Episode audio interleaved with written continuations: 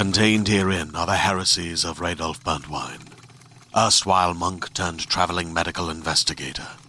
Join me as I uncover the blasphemous truth of a plague ridden world that ours is not a loving God, and we are not its favored children. The Heresies of Radolf Burntwine, coming January 2nd, wherever podcasts are available. Hi, I'm Madigan, and you're listening to Your Angry Neighborhood Feminist, a podcast that explores the world through a personal feminist perspective. Hello, hello, everybody. I am recording on a Friday morning because there was one extra story that I wanted to add that I saw last night when I was at work, and I knew there would be no time for me to be able to do the research and record all last night without me sounding like an absolutely tired monster. so before I start the show, I wanted to give a big, big thank you to everybody who has had such a lovely response both to last week's episode with Jess. I've had so many people reach out to me and leave comments on the Instagram post saying how much they enjoyed both the content we were discussing and Jess herself. I am a huge fan of Miss Jess myself, so I'm really glad that you all enjoyed our conversation as much as I enjoyed having the conversation. And I also wanted to just give a big thank you. There was a, re- a review this week that was just so heartwarming to me and it just it really helped my self-esteem which i know is not the point of these reviews but it was just so nice of you all. And so for just a moment of vulnerability i wanted to say thank you and how much you've all been encouraging me to continue doing this on my own and continuing to support me while i look for you know either a new co-host or sidekick or someone to be with me that i can conversate with. Um, and I had this fear for the whole time that Keegan and I were doing the show that you all secretly liked her more than me and you wouldn't want to listen to the show without her. I always felt like Keegan was able to say things so eloquently and perfectly that she would be able to take the words right out of my mouth. And so I had a lot of insecurities about my capabilities of doing this on my own. And I still do sometimes when I'm getting ready for these episodes, hoping that as I'm recording that I'm not just speaking into a microphone into the void and no one's going to listen or enjoy it. So the fact that somebody reached out and really made a point to say that they were happy that I was continuing the show on my own and that they feel that I've been doing a good job meant so much to me. I got another message from a listener saying that they've seen, you know, my growth in the past few months being by myself and I definitely feel like my comfortability and communication style being by myself has definitely improved over the last few months. So the fact that that's being recognized makes me feel really really good. So i just wanted to take some time before we get into you know the news stories today to just say a really big thank you and to express my unbelievable love for each and every one of you that listens. And I love when you reach out to me. I love talking with you all. I've had some really great conversations actually this week with listeners, and I wasn't able to do any more you know, sleuth work on this. I'm not going to talk about it in this episode, but I had someone reach out to me this past week who actually went to school with Annabelle Rockwell, the woman that I talked about on last week's news episode, who was on Tucker Carlson, whose parents deprogrammed her back into being this conservative person or whatever after going to an all women's, more liberal college. And it was very interesting to kind of get the dirt on that person a little bit. I'm not going to share it publicly though, because I don't want to dox this person entirely. But, um, you know, I, I really just, I love the relationships that I build with all of you. So thank you. Thank you so much. I truly could not and wouldn't do the show without you. Without you, I'd be like, eh, I'm just gonna, I'm gonna walk away and have a few. I'm gonna have 30 extra hours in a week to do whatever I want to do. But I truly do love doing this so much, and the fact that you enjoy the content that I'm putting out for all of you and that you're learning along with me is the only thing that I ever want in the world. So I'm done being sappy. Let's get into some news stories. And the one I want to start with is actually the topic that I wrote about last. Meg actually from last week reached out to me and made a point that I was aware that this was going on. And I'm very glad that she did. So, Iran has officially executed its first protester. They executed a man named Mohsen Shekari for injuring a parliamentary officer, and he was reportedly convicted on, quote, waging war with God for what he did. He was sentenced to death on October 23rd, and he was executed by hanging on Thursday morning, December 8th. It is said that Mohsen was executed without any due process or access to a lawyer, and his trial is being called a show by the Revolutionary Court. A nonprofit group called Iran Human Rights released a statement saying, quote, his execution must be met with the strongest possible terms and international reactions. Otherwise, we will be facing daily executions of protesters who are protesting for their fundamental human rights. And now, as individuals listening to this show, I'm sure it's really overwhelming because we don't have the power individually to make a change all the way over in Iran. And when I read these stories, that's really how I feel. I feel really helpless. And they're saying that we need to make a lot of noise and get an international reaction. And when we read that, we feel like it's really our own personal responsibility to do so. But luckily, I have a platform where lots of people listen to me all the time. So while I'm talking about this story, I would love for all of you to pull out your phones, Google an image of Mohsen Shekari, and post it to any of your social media so that at least every single person that you follow is aware that someone has been unfairly executed in Iran for defending human rights. Iran's former president is urging the government to be more lenient with the protesters and said that they must listen to the demonstrators before it's too late. And though I think this is exactly what the Iranian government should be doing, I don't think that there is much hope for them to suddenly be like, "Oh yes, let's let's stop and listen to the protesters' side of things and let's have a cordial conversation about how our problems can be solved." It doesn't seem like that's the route that they want to take in my opinion. And like I said, this will not be the last execution unless something serious happens to change its course. According to Amnesty International, as of November, Iranian authorities are seeking the death penalty of at least 21 people in connection with the protests, and at least 458 people have already lost their lives in the unrest since September. So while we are all but one person, if every single one of us shares Mohsen's face and talks about this with our friends, I truly think that it can make some semblance of a difference. We need to be as loud as we can about what is going on because we cannot sit back and watch these brave, brave people who have stood up to the Iranian government be killed off. Another one of the biggest stories of the week was that WNBA star Brittney Griner has finally been released from Russian detention as of Thursday morning. Biden said at the White House alongside Brittney's wife Cherelle that, quote, she's safe, she's on a plane, she's on her way home. After months of being unjustly detained in Russia, held under intolerable circumstances, Brittney will soon be back in the arms of her loved ones, and she should have been there all along. And you all know my Wizard of Oz obsessed brain. When I read that quote for the first time, it seemed very Glinda esque to me. It sounded very, you've always had the power to me, although we haven't had the power to bring her home until today. And I am so unbelievably thankful. I, I don't know if I've actually discussed it on the show or if I've just taken notes about it and the story wasn't able to be brought up, but the story of Brittney Griner is something that I have been following since her arrest, and I have so many feelings about it.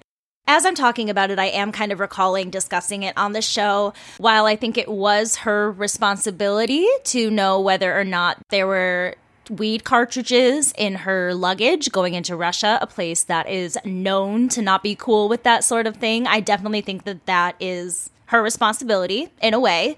But I also very, very, very, very, very, very much disagree with her treatment her imprisonment, her sentence, especially because that's not an offense in the United States. Everybody was kind of like, what the fuck? Like, what is the big deal?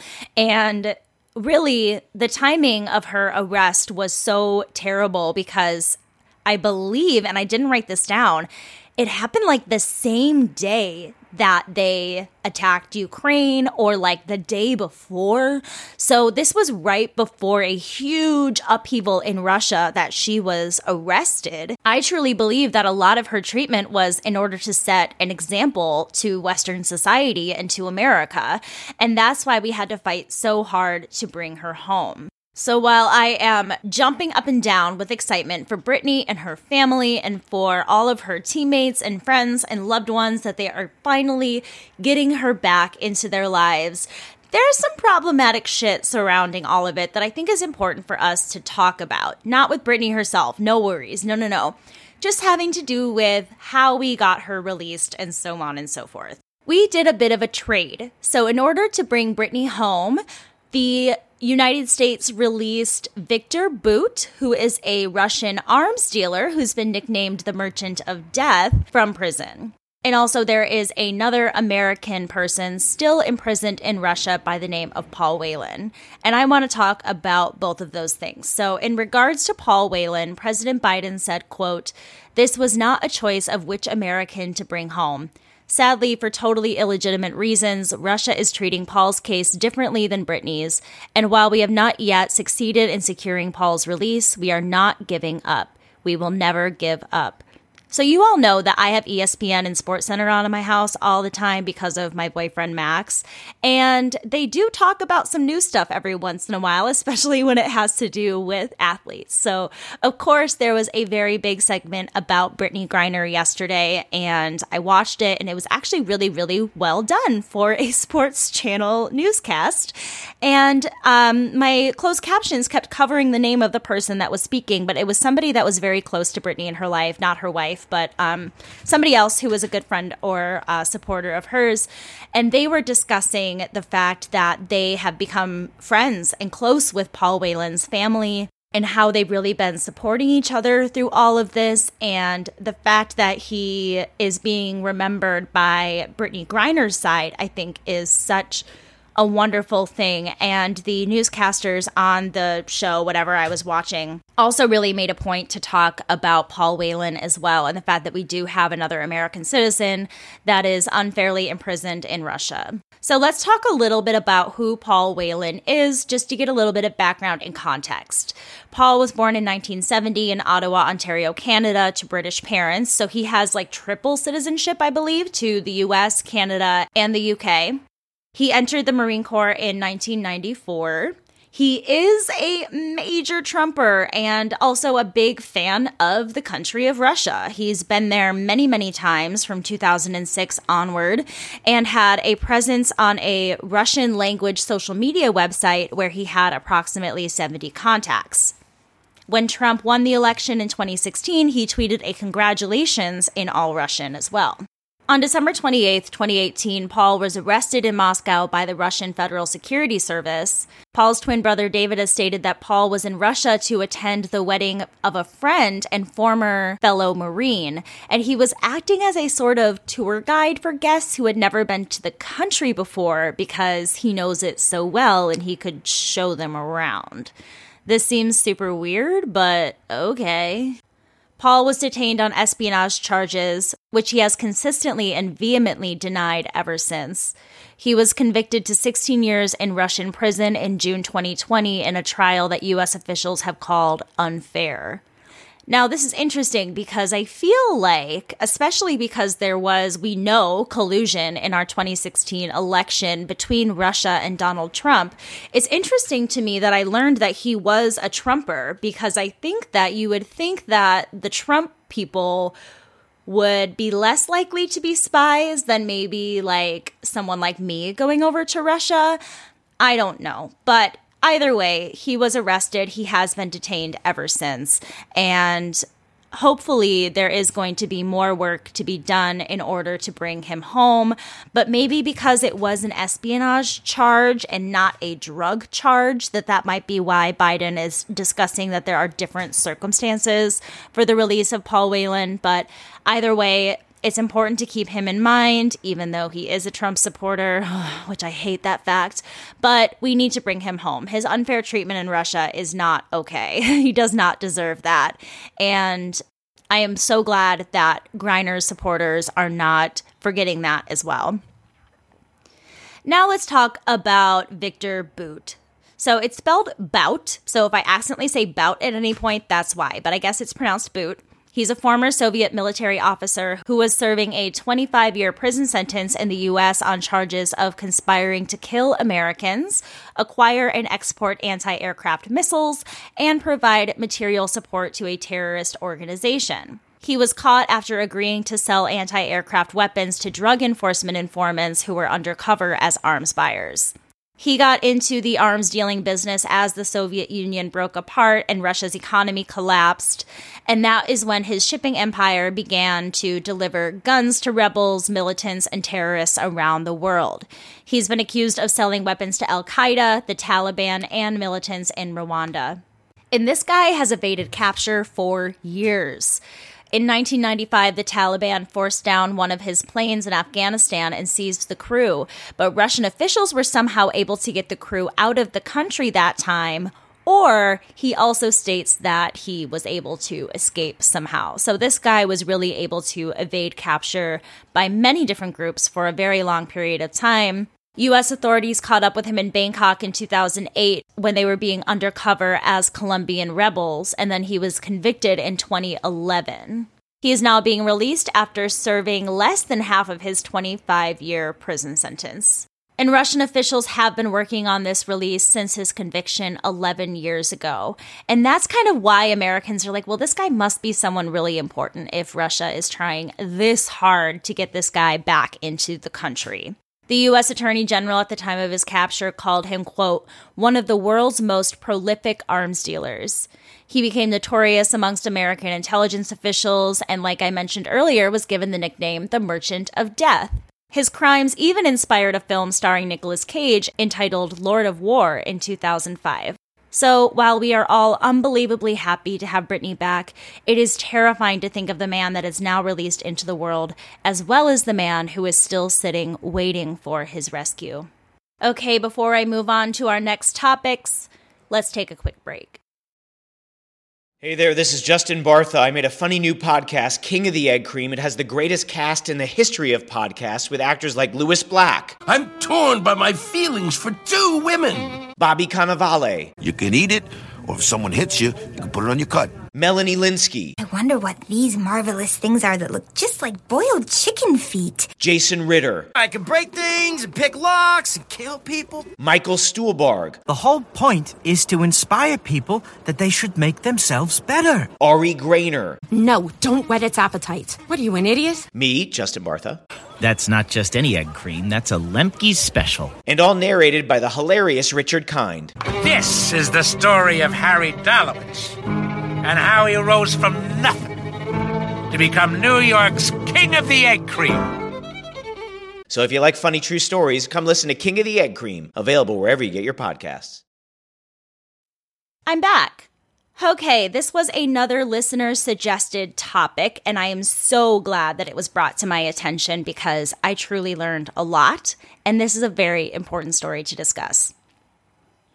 On December 3rd, 2022, a shooting attack occurred at two electrical distribution substations located in Moore County, North Carolina. Damage from the attack left up to 40,000 residents without power. According to the authorities, a Duke Power Energy substation was severely damaged by gunfire. Gunfire was then later directed at another substation in West End, ultimately resulting in the loss of power to the majority of the county. Outrage began to break out just after 7 p.m. on December 4th, and as of December 7th, 45,000 homes lost their power. Duke Power told their customers about the significant damage to their equipment and informed them that it could take several days to repair. Can you imagine? I mean, this kind of reminds me of when Texas lost their power and Ted Cruz ran away, but I can't imagine having to be freezing cold with no entertainment, for no way to keep my food fresh, I would be the most obnoxious human being to be around for those days without power, and I might end up dead from somebody killing me from being too annoying. The North Carolina State Bureau of Investigation, the FBI, and police departments from all 11 municipalities in Moore County are participating in the investigation into the attack. They have released that nearly two dozen shell casings were discovered, described as being from a quote, high power rifle from the attack sites. Officials have described the attack as, quote, targeted and, quote, intentional, willful, and malicious. Sheriff Ronnie Fields has said that whoever did this, quote, knew exactly what they were doing. So when the listener reached out to me, and many other people online have been wondering this as well, they have been questioning whether or not the attack was tied to a drag show that was happening in the county since the power went out during the show. I read somewhere that the people in the audience lit their flashlights on their phones and the drag queens sang their last song without microphones. And although that sounds really adorable, it would be terrible if it was done intentionally in a way for violence to be able to be carried out more easily. Now, investigators have no evidence to connect the attacks to the drag show at the theater in the county, but the timing of the two events have been added context in the growing fears and tensions in the LGBTQ plus community, which is totally valid. Investigators are apparently thinking of two motives. Either it was related to LGBTQ plus hate activity, and the other is that it was perpetrated by extremists. And this kind of seems like it would probably be both at the same time if that was the case. And the reason that they're tying this work to extremists is because there was writing found online encouraging attacks on critical infrastructure. Apparently, this has been a thing for a couple of years where there are these online threads about destroying infrastructure and using these high power rifles to do it. They've urged their followers to attack critical infrastructure, including power grids, and have posted documents and instructions outlining vulnerabilities. In 2013, a sniper attack occurred on a high voltage substation at the edge of Silicon Valley, destroying 17 transformers and cost Pacific Gas and Electric $15 million in repairs. In this instance, the shooter fired more than 100 bullets in 20 minutes and disappeared before the police arrived. This case remains unsolved. In Moore County, schools were closed until Thursday. Many stores and restaurants were shut down, and homes were without heating or working refrigerators, and drivers were even crossing intersections without traffic lights. The Red Cross came in and set up in Moore County to help provide shelter, food, showers, and other services to the people impacted by the power outages. Some residents needed them for help because they couldn't use their electricity powered medical equipment. Others came for warmth as the temperatures in their homes dropped below freezing. Some have been out of work due to their companies losing power. Now, on Thursday morning, CNN reported that a number of reported threats to power infrastructure are under investigation. Even before the attack on Saturday in North Carolina, at least five other electricity substations in Oregon and Washington have been attacked in November. In Oregon, a substation in Clackamas was damaged in a quote, deliberate physical attack over Thanksgiving weekend. In Washington state, there were two incidents that occurred in November at two different substations. Then two others were vandalized in another area of Washington state in mid November. So this is clearly some sort of new tactic in order to release their extremist messages. And I just think it's incredibly stupid um, because you're just you're making a bunch of people really, really, really uncomfortable without really getting your message known. If this is the work by extremists, um, besides the evidence that they have found of some extremist writing and things like that, it's not very clear what they are trying to accomplish by cutting the power out everywhere. And I am hoping that this doesn't continue to go on. I hope that with these investigations, the people are caught and this can be taken care of. But I want to say thank you to the listener to reaching out to me and letting me know that this was going on because I was not aware and now I am, and I'm very glad that I am. All right, the last story today is a bit of good news. Raphael Warnock has officially won the Senate in Georgia, leaving the Democrats with the 51st Senate seat. Woo! The Democrats now have an outright majority in the Senate, which is now split 51 49, which means they will no longer have to negotiate a power sharing agreement with Republicans to form a functioning Senate. They will also have majority in committees, easing the way for legislation and nominees to make it to the full chamber floor. Apparently, this Democratic leadership could also create more leeway for Democratic for the Democratic caucus, which includes progressive candidates like Bernie Sanders. Now, do I think we should be nominating Bernie Sanders for president for 2024? No, I do not. He is just as old as Joe Biden. We do not need old men as our presidents. But this all seems like a major boost going into 2024.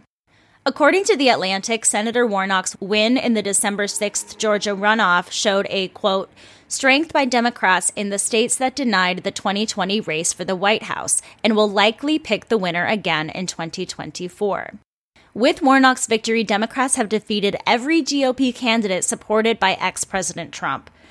Five states have flipped from supporting him to supporting Democrats from 2016 to 2020. And those states include Michigan, Pennsylvania, Wisconsin, Georgia, and Arizona. Way to go, states. Of those five states, Republicans have performed best in Georgia still, where they won every other statewide office. And even though Warnock won, Walker was way too close for comfort in the final numbers. It was the Democrat strength in the metropolitan areas that provided Warnock with the votes needed to win, while the rural areas of Georgia are still showing a strong preference for Walker. In the Atlantic article I read, it said, quote, that Walker came as close as he did to winning underscores the growing parliamentary nature of House and Senate elections, in which fewer voters are casting their ballots based on personal assessments of the two candidates, and more are deciding based on which party they want to control the national agenda. And I think that we are all guilty of this. I think that, you know, I didn't vote for Joe Biden because I thought he was going to be the best president well, he was going to be better than Donald Trump. That's why I voted for him. You know what I mean? I think that we've had to kind of just be really uh, supportive of our party over the person for the last, you know, six years or so. And it's disheartening to think that rather than just choosing the best person for the job. But hopefully, as we move forward and more people are starting to distance themselves from Donald Trump, you know, there is Ron DeSantis and many other people that will take his place, I'm sure. But I'm hoping that this cult of Trump will start to evaporate and break. And hopefully, we can one day get back to a more peaceful political world. But maybe I'm just dreaming. All right, everybody. Thank you so much for listening to another mini episode. I hope you enjoyed the stories that I had for you this week. If you have anything that you want me to cover next week, I really, really would love to hear your topic suggestions because sometimes you guys because sometimes y'all know of things that I have no idea about. So please email me at neighborhoodfeminist at gmail.com or DM me on the Instagram page at Angry Neighborhood Feminist. If you want to follow my personal Instagram page, be my guest. It's at She's Madigan. She's M A D I G A N. The show has a Facebook business and group page. You can rate and review the show on the business page and chat with the other listeners in the group page. Last but certainly not least, like I mentioned at the top of the episode, your reviews don't only mean so much to me personally, but they also mean a lot to me as a business, especially right now as I am working very hard to transition the show into something new. I also want to help it continue to grow. So if people look it up and they want to see if maybe they want to give an episode a listen, it's your reviews that helps them know whether or not they want to give me a chance. So if you haven't left a review, please go over to Apple Podcasts and rate and review the show. You can also rate the show on Spotify, which is a huge help as well. All right, that's everything I have for you today. With all of that being said, I encourage you to rage on. Bye.